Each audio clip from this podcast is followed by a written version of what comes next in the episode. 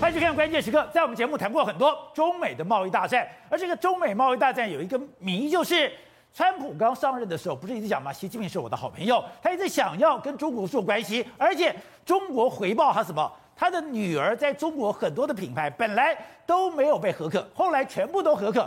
如果是这样的话，为什么川普突然避兵？为什么川普突然无所不用其极、大张旗鼓的要跟中国来作对呢？所以我们看到一本新书出来了，《全球战场》，这是川普时代的第一任美国国家安全顾问，他写的当时的场景，原来川普是在紫禁城发现中国的狼子野心，原来他在紫禁城感觉到受辱，原来中国在紫禁城完全不掩饰他这个天朝天子的这样的一个风格，而这个让美国的中国专家觉得中国的野心太大了，再不去阻止，中美国无法阻挡。所以你就可以想象，在那样的一个场合里面，习近平本来大家以为说他要讨好川普，搞了半天他不是在讨好川普，他是用这样的一个场合宣布万邦来夷，连美国都不意外。就没有想到这样的一个场合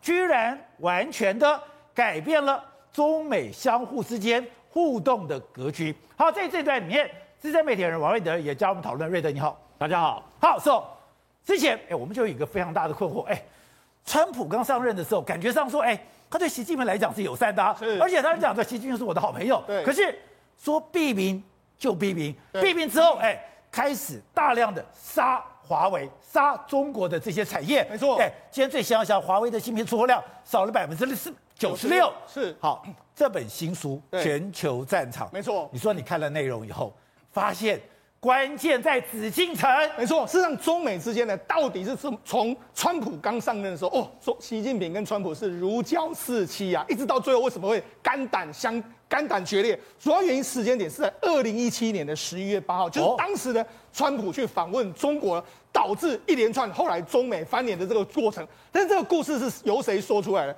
是这这本书叫《全球战场》，它的作者是麦马斯特。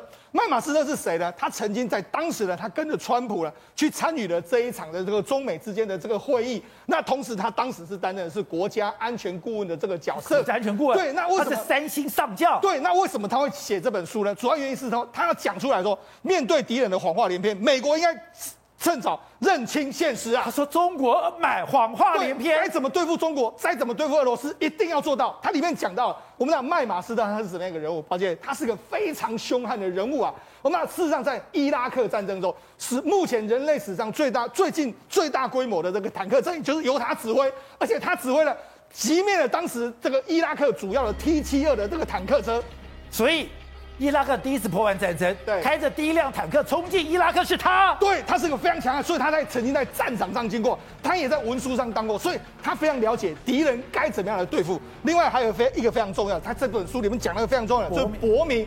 伯明我们曾经讲过，他是美国的前国安副顾问，他也是一个非常强悍的人物。他曾经担任过记者，后来在三十二岁的时候又去当兵，当兵之后呢，又到阿富汗、到这个伊拉克前线去作战。所以说，他是三十二岁才申请加入美国的海军陆战队，所以这些人在川普的这个身边之后，他们当时都看到了一个点，就是中国绝对是要取代美国了。所以中，所以他们回去之后，在也可以说，在整个飞机上面，或者在整个回到美国之后，整个路线中美之间完全决裂之后，开始中美国出了第一招，开始打压华为，华为从此下去之后，开启了中美这一波决裂的开始。好，你也讲到的。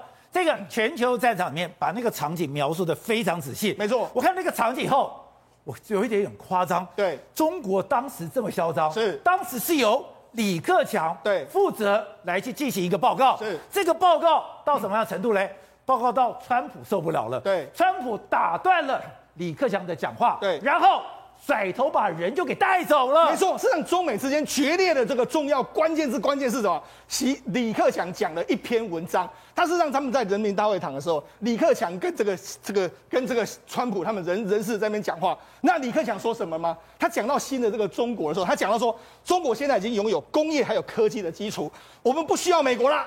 他说：“美国对这个这个美国对我们的不公平贸易还有经济的做法是无的放矢，而且美国在未来经济扮演的角色，应该是为中国提供原料，那还有农产品，还有能源。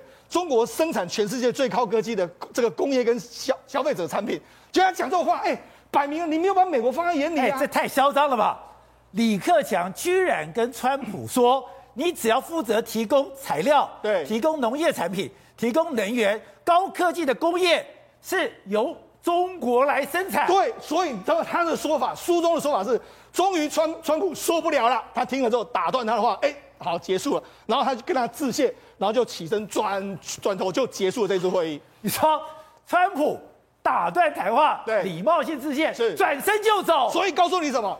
听经过李克强这样跟他说的时候，川普从头到尾就知道，你们这种韬光养晦、绝不称霸，这个事实已经没有了。你已经想要把美国干掉，哎、欸，美国是提供你产品，然后你在那边生产，这个美国川普怎么能够接受嘛？所以当然是不能够接受。事实上，这整个过程里面是这一点是引爆了川普的这个怒气，但是其实整个这个他川普去访问北京的时候，是一整套的连续剧。其实川普当时就已经慢慢慢慢感受到不客气的这个局面。因为原来他们在这次里面带了一个非常重要的中国通，就是国民。国民在念中学的时候就开始学中文，对，所以哎、欸，他的中文非常好。更夸张的是，中国也知道他是一个中国通。对，结果他们要进紫禁城的时候，对，他居然直接点着国民说，你不能进去，哎、欸，他是国家副国家安全顾问，对，中国居然把他给挡掉。也就这一些，因为有博民的问题，有博民的关系，你才知道为什么中国要安排这些给你看嘛。好，他们怎么解读？我们讲好，一开始的时候，你看这个，我们知道当时川普不是进到这个紫禁城里面吗？紫禁城里面，他们第一个晚上的时候，当时呢，他们破天荒的开的这个唱音阁。我觉得唱音阁呢，已经经过一百多年没有唱过戏。他在当年二零一七年的九月曾经唱过一场之后，第二场戏就是川普来到的时候。哦，所以川普来到的时候，你看他跟习近平两个坐在唱音阁前面观赏这个京剧啊。当时一一共有三个叫做春春呃梨园春苗，然后美猴王还有贵妃醉酒三个戏嘛，而且他们走的过程里面来说，习近平还跟他介绍说，你看这个周边的这个景泰蓝的艺术，人家让他这样子，让他这样子看。但是宝姐，这是什么意思呢？你在这边看的时候，我要给你帝王级的享受，帝王级的享受就是你来跟我朝贡，如果你臣服于我，说我会给你特别的优惠。所以国民的解读是，川普就是第二个马戛尔尼。对，你今天是万邦万邦来仪。对，而且他们还觉得非常不对劲是，嗯、所有的镜头，对，所有的画面。他们的央视对全程报道，没错。他的博米的解读是他告诉你说，中国皇朝曾经屹立于世界中心，中国皇帝曾是人世还有和谐的这个守护者，是天地之间的仲裁者。他要告诉你的是这件事情。好，那除了这个之外，马戛尔尼的说法是说，我们去好像是让他想到了一七九零年的时候，当时英国的特使马戛尔尼去见乾隆这时候的这个状况。而且刚才宝杰讲到重点，整个这个过程里面，央视都做了转播。央视转播的点就是，好像是川普真的来朝拜这样的感觉，所以整个让国民感觉到非常非常的这个，完全是一个气氛不对的这个会谈。好，所以原来习近平精心安排了一场戏，在这个紫禁城安排这场戏，经过美国的解读，而且你傲慢到对美国提出了要求。对，从此之后，对，哎，后马北修说了。对，我们讲为什么博民非常重要？你看他要进到这个这个北京这个紫禁城的时候，他们把他挡住，说，哎。你不能够进去，为什么不能够进去？因为他是个中国通啊，而且那事实上他曾经在中学的时候就开始念这个中文，然后要北京和台湾又待了两年，他在台湾待过，所以他研究中国历史还有文学。他那后来在中国住了八年，担任《华尔街日报》的这个记者。我们曾经说过嘛，他曾经写写的采访稿被中国公安要求拿掉，他后来把它冲到马桶里里面去，所以他对中国非常了解。后来他是因为两千零四年到到东南亚采访这个大海啸的时候，看到美军觉得说。纪律啊，那个非常好，所以他后来去参军，参军，所以他后来又从担任所谓美国的国安顾问，所以他整个过程里面来说，他对中国了解甚深，所以也就因为有博民呢，可以让这个整个川普团队更加明白，而且能够精准的去去说出到底习近平在想什么。而且书里面也提过很多的故事，对，他的重点不可以相信中国，而奥巴马当时就犯了这个错误。对，当时在二零一五年的时候，哎，奥巴马曾经要求中国停止他的经济网络间谍，哎。习近平是公开承认的，啊、承诺说 OK， 我帮你做。承诺的第二天，他又发动攻击了。没错，事实上，习近平很多或是中国很多做法，承诺过他都没有算数。譬如说，二零一五年的时候，因为中国不断的透过网络攻击美国的企业，他就说：“哎、欸，你不要攻击我，好不好？”当时奥巴马还说，哎、欸，我们达成了，还有达成了共同谅解，就没想到没多久，第二天中国就大规模在攻击这个中美国的网络，所以 你, 你不是才共同共同谅解吗？不是说才不会发动这个所谓的经济战、间谍战吗？对，另外一个就是二零一三年的时候，你习近平不是跟奥巴马说，我不会在南海扩张吗？可你看二零一八年的时候，美国拍到越拍到越来越多，你在南海有包括有什么岛礁，然后整个飞弹掩护体，还有雷达设施，所以你当初的承诺也没有算数。再来就是二零一六年的时候，当时南海中学的时候，不是对你不利吗？结果没想到，哎、欸，他不利之后，他还说，因为你这个中你违反所谓联合国海洋公约为由，他还派遣海军陆战队、海军的舰队进入南海，甚至冲撞别人的渔船，甚至还要故意开进美国的这个军舰里面跟你示威。后来你看，他还去这个汉班托达港这样的一个状况，所以你看他很多的作为完全没有按照他当初的承诺，这也是为什么博敏还有这个麦马斯特会说，美国应该认清敌人怎么骗我们，我们要认清事实了。好，正好，所以看了这本书，他们现在美国的主要意见是：你现在如果要去对付中国，你要去对付俄罗斯，你要比他更强硬，而且你不可以相信他讲的任何话。之前我们曾经谈过，川普在习近平的耳朵旁边悄悄地讲说：“我刚刚才发射了五十九枚的战斧飞弹，攻击俄罗斯一个基地。”当时我们想，他为什么要这样做？搞了半天。那真的是川普给习近平，还有给普丁的下马威，没有错。川普的个性有多果决？很简单，从接获情资到发射飞弹，九个小时就拍板了。这东西就是川普政府跟现在拜登政府最大的差别。比如说最九个小时，九个小时，哎、欸，发动战争，川普九个小时就下决定，中间还代表情收，然后呢决定战争方案，还有呢通知俄罗斯，九个小时全部搞定。这个状况是二零一七年四月七号那个时候状况嘛？那时候呢，上午一大早十点半的时候，川普看到叙利亚使用化学武器去攻击平民的照片哦。结果你知道吗？川普明明晚上七点半要跟习近平会面哦，就一整天川普都在想，我要怎么打叙利亚，我要怎么打叙利亚，我要怎么发动一场战争。他只看到两张照片，对，发现了说你们真的在用神经战、神经毒气去这个伤害这些老百姓。他就决定飞弹反击了。他其实这一整天都没有想说我跟习近平聊什么，他就想我要怎么样去打叙利亚，我要怎么透过叙利亚一次威吓俄罗斯跟中国。结果呢，到下午四点的时候出来军事选项，用战斧飞弹轰炸叙利亚。结果呢，军事选项出来后，原则上他们还要评估，对不对？军事选项说我可以这样做。结果呢，到六点半的时候，川普就说好，就这样干。然后呢，七点四十分要发射飞弹，七点三十分打电话给俄罗斯告知而已。这东西不是谈判哦，就只跟你讲我要打了，我要打，让你知道而已。然后呢，七点四十分，五十几枚、五十九枚战斧飞弹飞向叙利亚，把他们的村庄打得稀巴烂，对，把他的机场设施打烂，对，机场设施全部打烂。然后呢，这个时候呢，川普跟习近平在吃块蛋糕。川普云淡风轻跟习近平讲：“我刚刚发射五十九枚战斧飞弹，打爆了叙利亚。”习近平听说听到这个讯息的时候，愣了十秒钟，然后呢，才透过翻译回答说：“如果他们真的干了化学武器的事情的话，那这个选项是可以被接受。”而且你说这五十九枚的战斧飞弹发射之后，不管俄罗斯，不敢，不管是中国，没有人再敢轻举妄动了。没有错，所以呢，你看二零一七年四月七号遇到这种事情之后，后来中美贸易大战打出来嘛，没有中国没有在做所谓软土生绝的动作，中国没有在南海继续搞有的，不敢再动了，不敢再动了。然后俄罗斯呢，现在一大堆怪事情，也什么克里米亚也都没有出兵啦、啊，所以乌东边境也都没有出兵啦、啊。所以对于普丁来说，或对于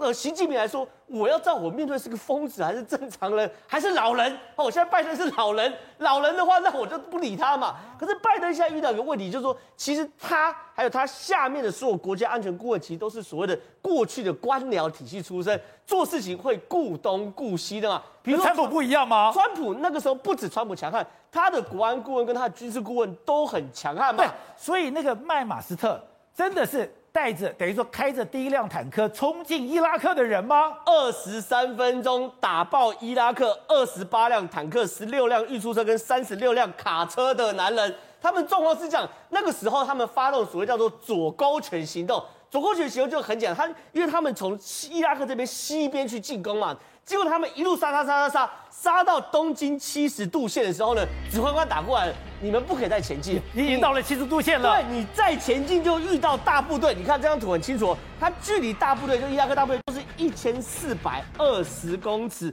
然后麦马斯特的他的军队就第一个哦，这个就是麦马斯特的部队，他下面因为麦马斯特啊，哦是哎，对啊，麦马斯特他就距离一千四百二十公尺啊，他的指挥官大概他说你再前进就遇到大部队了，然后麦马斯特说什么不行，我现在就要趁这时候把他们歼灭，结果呢冲往往前冲嘛。二十三分钟歼灭，我刚讲二十八辆坦克、十六辆运输车，还有三十辆卡车之后呢，大部队全部跟上嘛。他们整个部队叫做飞鹰部队嘛。哎、欸，我之前只是看了麦马斯特简单的经历，知道说他打过这个第一次的波湾战争，当时他是一个非常强悍的这个军人，他是三星上将。可是你先帮我们找出这张图，老婆我看这个地方是海山。等于说全世界，而且它是全世界第四大的坦克战争，全世界第四大的陆上战争国。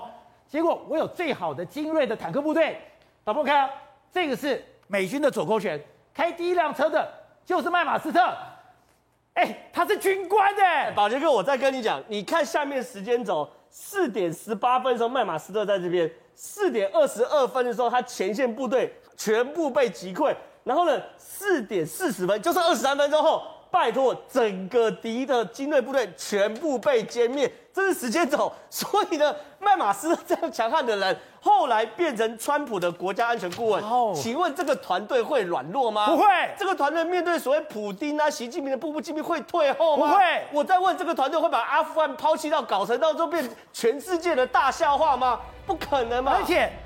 当时刚刚讲到了七十度线的时候，他不是第一台车，因为他旁边还有僚车往前，因为他当时是这个排长。后来他决定他要往前攻的时候，在美国里面有一句话 "Follow me"， 结果在 "Follow me" 的这个号令之下。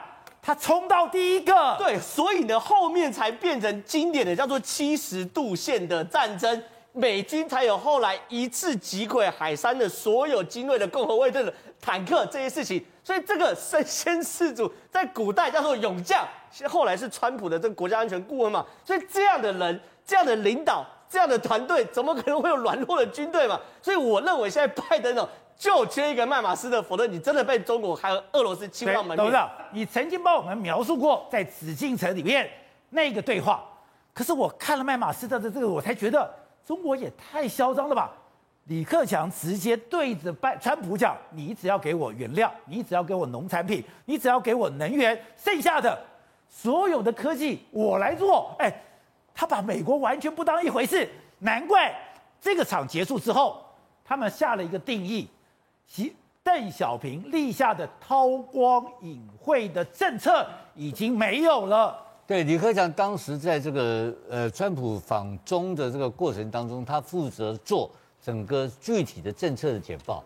所以他做简报的的过程当中，他介绍了中国的大量的所谓的工呃生产能力，他的无所不包，世界工厂嘛。因为而且他们也相信，因为中国世界工厂。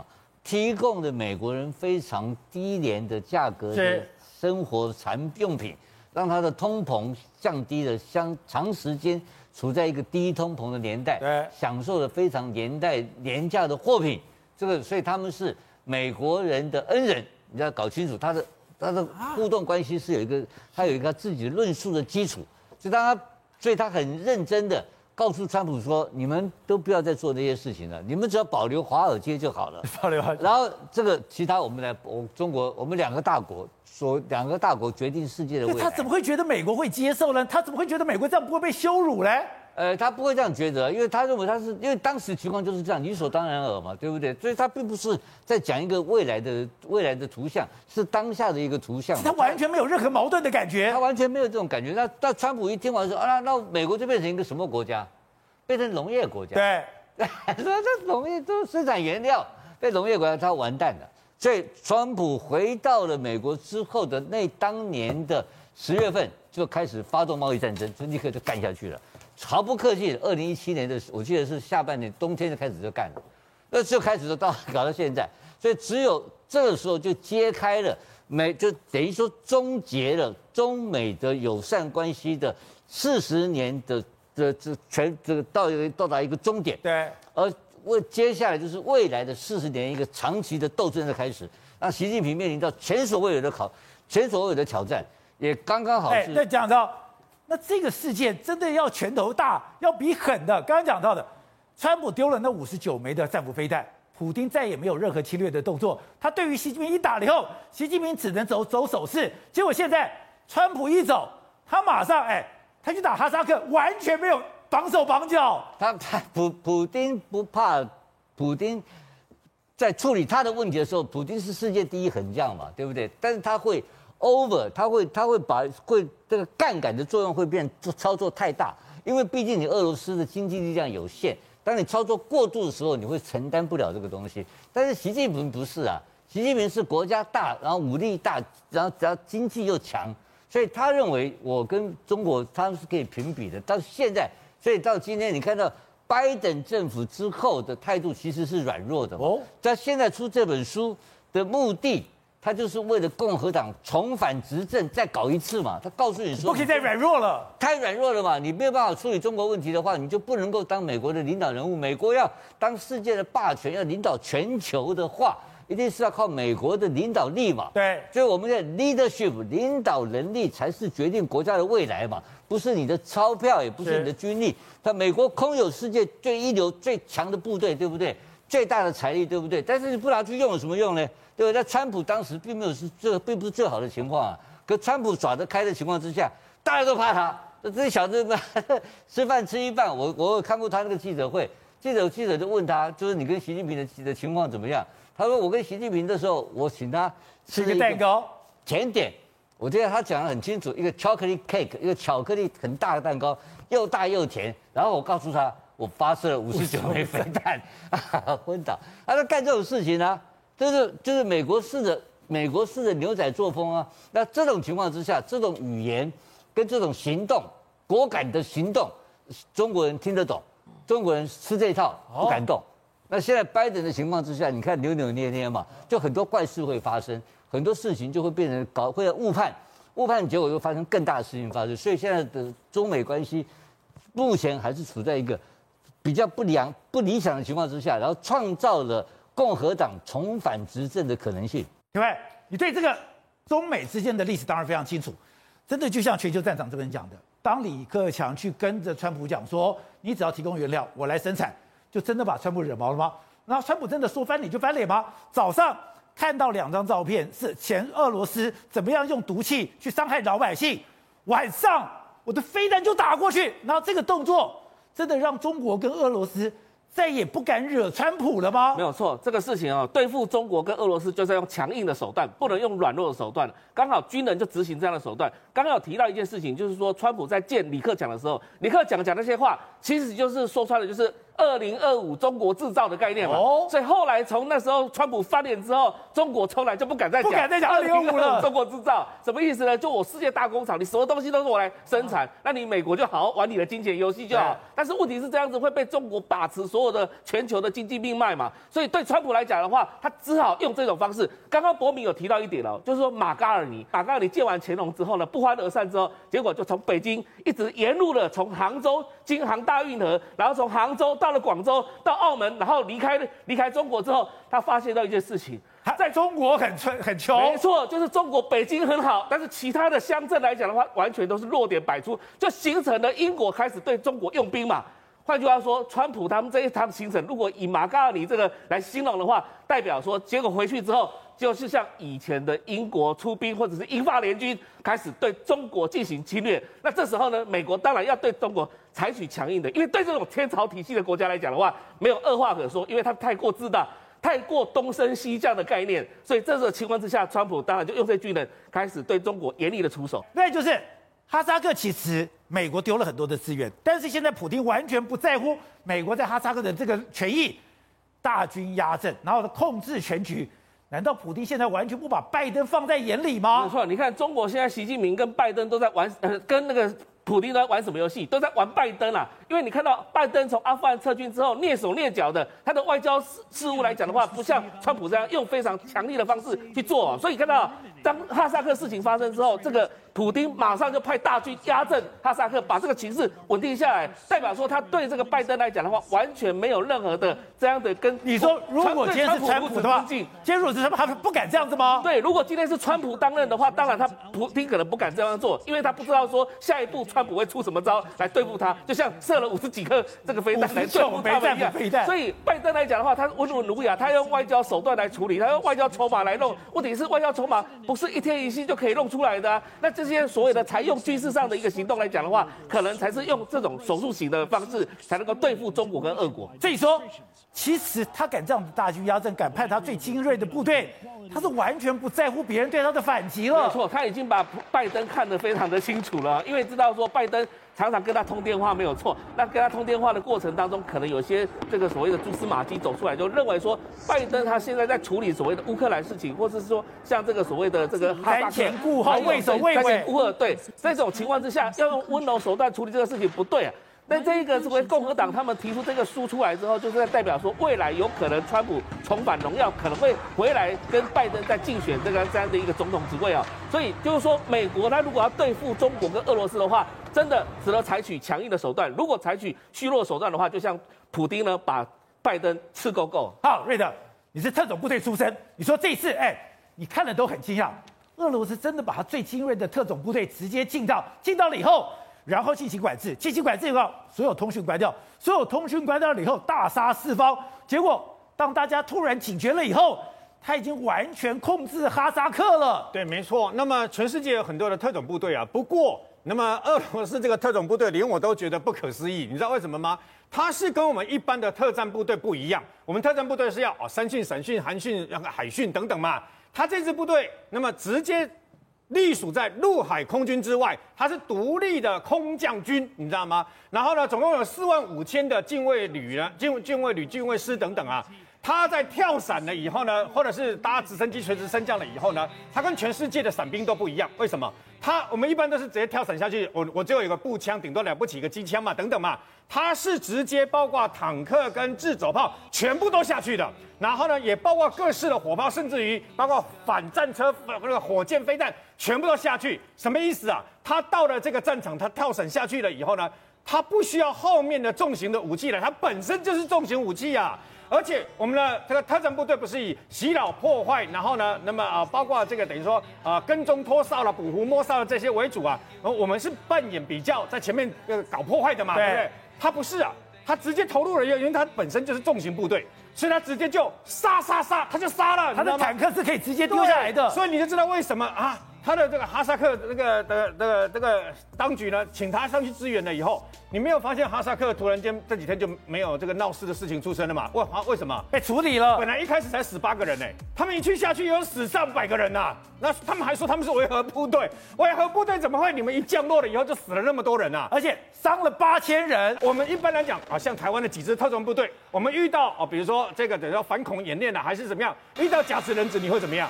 那把歹徒隔壁把人质救出来吗？俄罗斯不是啊，俄罗斯是直接轰进去以后呢，直接把人质跟那个把人质也杀了。对，所以你就知道这是部队的可怕的地方嘛。对的，看到人家的部队这么凶，我们的兵能打吗？我们的教招，那么从现在开始，今年一年之内要有二十五梯次，然后呢，超过一万五千人进来，十四天。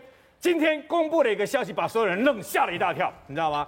今天国防部直接公布，那么这十四天里面呢？所有的这个你们的这个等于说训练方式全部扎营哦，然后呢，你的食物全部要自己烹调，你知道？哎，各位，你会想说，哈哈，我聪明啊，我叫 Foodpanda 跟 Uber Eats 就好了，但你错，连便当都不准你买，你知道吗？你你连便当都不准买，我要野营野炊。我我请教你一个问题嘛，你去打仗的时候有这个等于说啊 Foodpanda、Uber Eats 吗？没有吧？然后呢，你去打仗的时候还有什么啊、呃？我们的福利总站啊，然后去那边买东西回来，然后大家一起买那个打便当给你，没有啊？我们以前在特种部队的时候呢，那么最后在训练三个月的这个下基地的过程当中，最后一个礼拜对抗，对不对？蓝军红军对抗在中央山脉里面嘛，全部以班为单位治理，这一班丢出去以后，我跟你讲，你就必须治理，你不能说自己我去买东西吃啊，我去哪里不行。你就必须要自理你的食物，你肩上的食物，对不对？你这一班就是必须自己，不管你是面条还是米饭，自己要在里面自己想办法存活一个礼拜。是玩真的吗？当然是玩真的啦！欸、教召已经退伍了，我已经是死老百姓了，我这个死老百姓还要跟你，所以露营。十四天还要野炊，哎，是玩真的，为什么？是真的玩真的，当然是玩真的。因为除此之外呢，你以为这样就算了？没有，为什么要这样做？以前呢、啊，退伍八年以后，把你长那个那个那个那个那个点招教召把你叫回来，对不对？现在拖到十二年，然后延长到十二年。过去很多人做了两年兵啊，打了六发子弹啊。那么现在开始呢，全部我觉得我非常赞成这里啊。单单手枪要打三十五发，步枪四十五发，机枪六十九发，迫击炮三十四发。迫击炮，哎、欸，各位，怎么可能啊？呃，怎么可能？以前当两年兵的人呢、啊？我刚刚讲的这几发，对不对？几十发、几十发，没可能。我当副排都没有发过迫击炮，迫击炮很恐怖的。除非你像我们在特种部队，为什么特种部队的话呢？要每年要消掉弹药的话呢，随便你打，到成功岭的靶场随便你打。所以从现在开始，各位，台湾点招教召再也不是你想象中说就是去那边吹吹冷气、看看电视，没有。从吃饭开始，自己来挖厕所，自己来，然后包括这些所谓的野道的打靶跟各式各样的基本战斗训练，你三行四境可能都必须重新恢复当兵的生活了。好，梅医师，当然今天大家最关心的是这个疫情升温了吗？从今天开始，我们都要戴口罩了。它真的已经进到社区，真的有这么危险吗？我们现在其实还好，我们所有抓到的在这个图里面，这两天这个十几例其实都有来源，都不算是完全不明来源嘛。那所以我自己是觉得，其实我们就照表操课。那然后不要忘记，现在跟五月我觉得已经不一样哦，因为我们现在已经有，我们是至少一剂疫苗八成，对，至少两剂已经七成。这个差太多了，而且我们现在有这么多的筛检的这个准备，对，五月量能也不一样。五月的时候，你要筛检都还没有东西嘞。对对对，筛检量能完全不一样。然后我们的人病毒本身可能变得比较弱，然后你打疫苗的人多，你又对他已经有足够的防住院的保护力了。我不敢讲防感染了吼。那所以我觉得心态上大家可以比较放松，不需要这样如临大敌。Omicron 到底是一样病毒？有人讲说，嗯，他搞不好是上帝给你的一个礼物，因为他不会重症。他说他只会在上呼吸道，不会到了肺部，那你就是轻症。轻症你感染了以后，你又你又有疫苗，而且在很多国家里面有了 Omicron， 他就会把其他所有的病毒全部都赶掉了。那不就是经过这个病毒之后，地球就会没事了吗？我们就通过 Omicron 是过了最后一个难关吗？的确，现在有蛮多专家这样看。那可是我想提供民众、观众一定要知道一点，因为我发现很多人在说，他根本就已经完全轻症化，他的症状就跟感冒一样。大家看一下罗一钧今天特别讲，对，因为有记者问嘛，罗一钧就说我们现在手上的案例，大概有四成是无症状，有六成都是轻症。然后他描述一些他的，几乎都是像感冒、流鼻涕、头痛最多，喉咙不舒服，咳嗽也比较少，因为咳嗽就比较下面的嘛。那可是症状像感冒，跟感冒几乎无法分，你不要真的把它当感冒了。哦，因为假如它已经完全的轻症化、感冒化、流感化的话，我们不会在国外还是看到他还是那么多人得了之后需要住院，对，然后还是有部分人需要插管，然后还是有人在死亡，那死亡应该掉到零才对啊，所以它不是完全轻症化的，特别是像国我们现在讲这个现有的疫苗，对，对它还是有防住院的效果，这是怎么算的？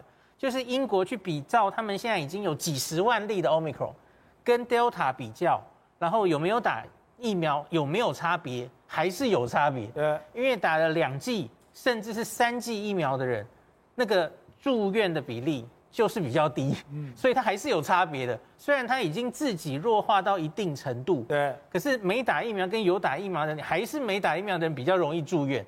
所以我们当然很希望它越来越轻，越来越弱。我打了两剂，我要急着去打第三剂吗？宝杰哥因为身强力壮又年轻，我觉得你其实重症的几率没有那么高。所以我会建议你，你的第三剂也许没有这么急哦，那可是还是有好处，因为英国现在看到的资料是两剂你可以防大概 百分之七十二 的住院，那可是打到第三针你可以提升到接近九成，还是有一定的帮助。那我相信，假如是有慢性病的人或是年纪更高的人，对，应该会第三针会对他们更有帮助。可是，的确你说的对哈，防感染方面这个现有的疫苗，这是针对原始武汉株做的，对，所以它对于 Omicron 已经效果真的很差了。你不能防感染，你只能防重症。就像今天有一个人，他是打了三剂的，对，大家有没有注意到 ？A Z、A Z、莫德纳，然后他还是得了哈。那所以。他得到的英国的资料是，看起来打第三剂大概前前几周大概有七成的保护力，七成其实已经不是很好了哦。那你再往后，甚至还会往下掉，所以因此防感染的效果，现有疫苗真的已经不够理想了。所以我自己其实从上礼拜一直在在呼吁的是，我们边防人员的第三剂很重要，因为边防人员现在就要作战啦、啊。像是我们边防人员，很多人才打两剂 A Z， 那两剂 A Z 防重症 OK 啦，可是防感染是几乎没有效果。